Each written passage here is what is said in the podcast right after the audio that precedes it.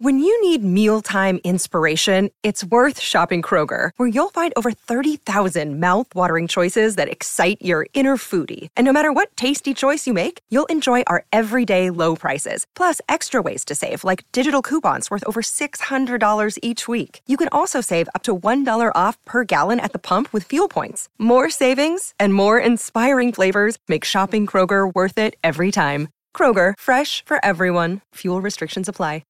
Yes, guys, thank you, and welcome to another episode of The Cannon Podcast, a new episode, something new that we're trying. Um, and, you know, we're really delighted to welcome a guest, uh, a friend, even, in fact.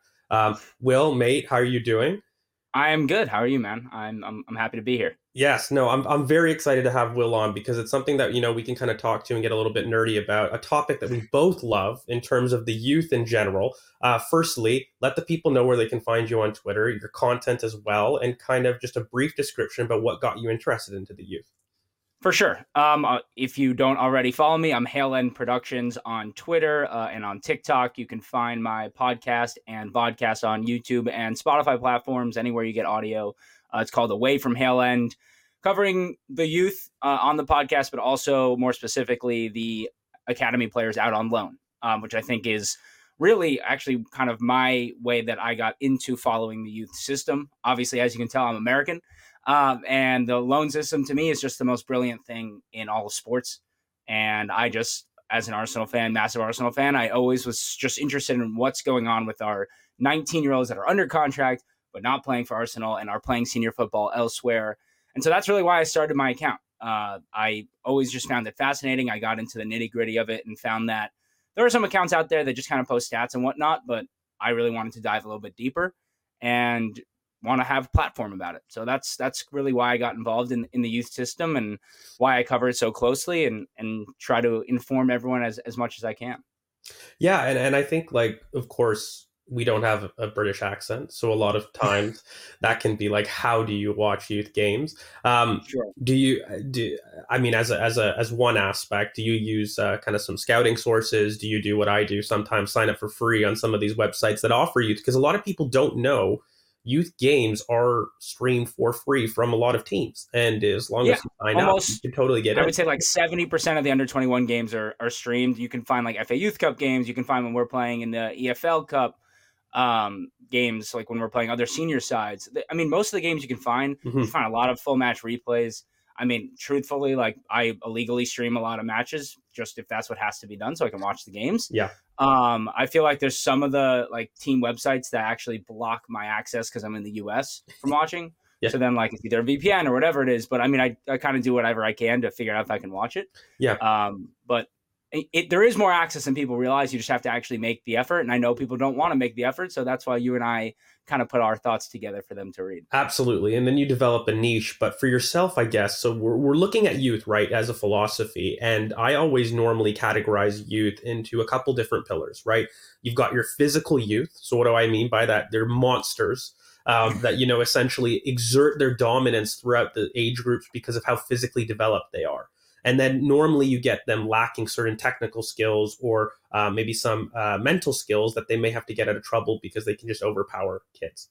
Then you've got the other spectrum, which are just so technical. They're so technically advanced that they then sometimes struggle when they go and reach up higher age groups because then they've been solving technical skills at their own age group that then they're not able to solve physically. And then finally, mental. Um, these are the type of kids that for me have been studs of the youth system. Reiss Nelson, for an example, who have come in, the star, have dominated physically, technically, and then they go to the first team and they don't quite push on. For yourself, how do you make the distinguishing um, between all the differences of youth? And do you kind of look at youth in a similar way where you have them in categories of talent? Because we know youth isn't linear and it's very unique.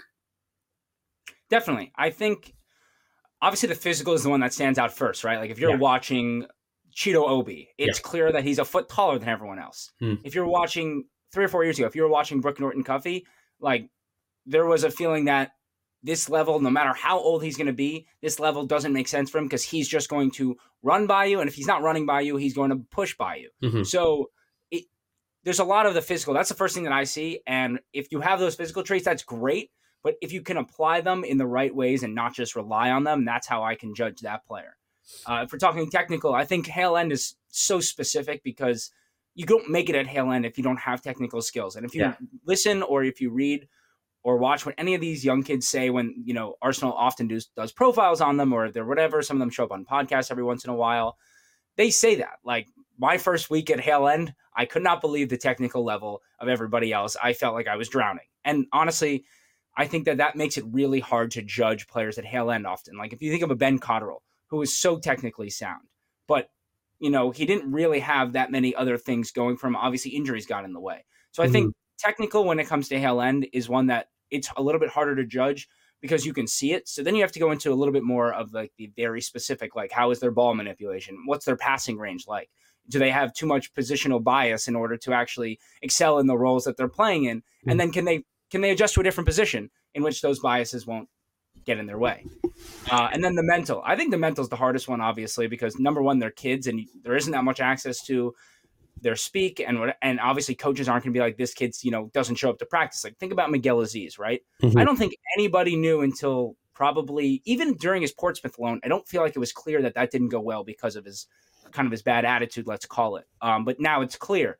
So I think mental, uh, obviously the, the uh, Inside Hale End documentary helped a little bit to see into that. And, and sometimes you can just tell when a player, when you watch a player for ninety minutes, if they never put their head down, if they always keep running, you can kind of tell and that they're, you know, they have the mental side of the game, but that is definitely to me the hardest one to judge.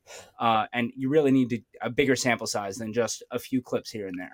Absolutely. And I mean, you, you, you kind of do a collective effort. I, I mean, I know for myself, I have this mental profile when I scout personally, for example. So I look at things like, it's very difficult to find out whether or not a player has leadership. But for example, I look at an attacking midfielder. Are you brave to play between the lines when you're being pressured? When you've got a team that's on top of you that, you know, has been in a press, has been in your half for majority of the half, are you brave enough to play that between the line pass, or do you for pass sure. off responsibility? That's a mental question, for example. A keeper, uh, are they able to stand tall in, in a set piece situation when people are maybe being physical with him? That's a mental calculus. You know, th- there's ways that you can maybe infer um, maybe traits, for example, but also at the same time, we also recognize that uh, Miles Lewis-Skelley, as a mental profile, very different to Ethan Nwaneri. You can see yes. it in the manner, in terms of how they they kind of uh, their personality traits, but they that translates on the pitch as well. Like I would ar- I would argue, we'll get into all the details, but a Miles Lewis-Skelley is brazen. He's somebody that makes you jump off the page, and he does it with his play style. He forces play. Ethan himself, he does it in a different way. He achieves the same aspect, but I would almost argue he's got a little bit more methodical nature to his play. You can definitely see that he's able to kind of think about the game um, more as a whole, as opposed to maybe moments. And so For sure. when, when you talk about that and you talk about the difference between players, do you find that there's one player uh, or player type that succeeds more at a specific club? So for example, do Cobbin basically produce defenders in very simple terms, and we produce attackers? Or do you feel as though um, the philosophy of maybe our youth system is just different from those of Man City, who are also a brilliant youth team, West Ham, Derby, for example, just some lesser known ones that we know are brilliant in their own right? For sure.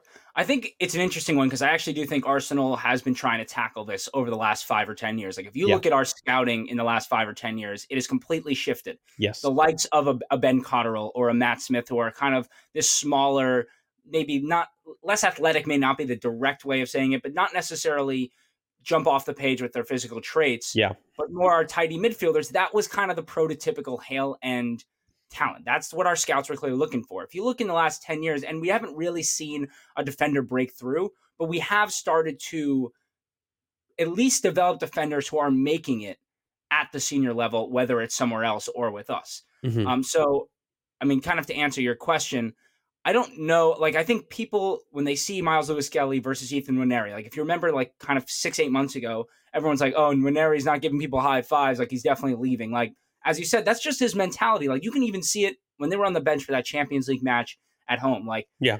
Lewis-Skelley's in Nwaneri's ear the entire time. He's chatting him up. He's excited. He's he's boisterous. Mm-hmm. And Nwaneri is kind of, I think, sitting there, taking in the game, learning while mm-hmm. he's sitting there. Like it's not a matter of not being excited. It's a matter of that's his, that's who he is, and that's his play style, as you said. And I don't know that either one is better than the other. I think yeah. Miles Lewis-Skelley, there's a lot of great things about being that rambunctious midfielder, but he's also going to have to learn about being calm on the ball, about having some ability to dictate the tempo of a game by just playing a sideways pass when he needs to. I think it, like that is what makes such a great midfielder, is that you have all these different mental traits. And Nwaneri yeah. in the same light, like he's going to have to learn when he needs to take over a game and be the guy who does that. And he actually does do that. He did that in the F A Youth Cup just a week ago when he scored five goals in the second half. Like yeah. I think it's too mental profiles are, as I was saying, are such a hard one to really pinpoint, because unless you know the person, you only know how their mental mentality is on the pitch. And that is important, but to also know the person is very important. And I think we saw that with Bukayo Saka, who he looked like a very humble kid when he first, and he's very humble, let's just be clear. But when he first came onto the pitch in that Europa League match, like you could tell this was kind of a humble kid who was so happy to be there. But he's also learned the trait of, I'm going to come in and take over this game at this moment because Arsenal need me to drag us back and win these three points. And so I think how a player speaks and how they play combine to make the player as a whole. Mm-hmm, absolutely. And um, we'll, we'll maybe transition kind of less broadly on youth stuff and get into Arsenal, Hale End. I mean, we experienced a huge change when Per Mertesacker led the change, um, you know, as along with uh, Marcus Lucassen, who people may not know, that set the kind of initial philosophy, our pillars of youth, and defining an Arsenal way of playing.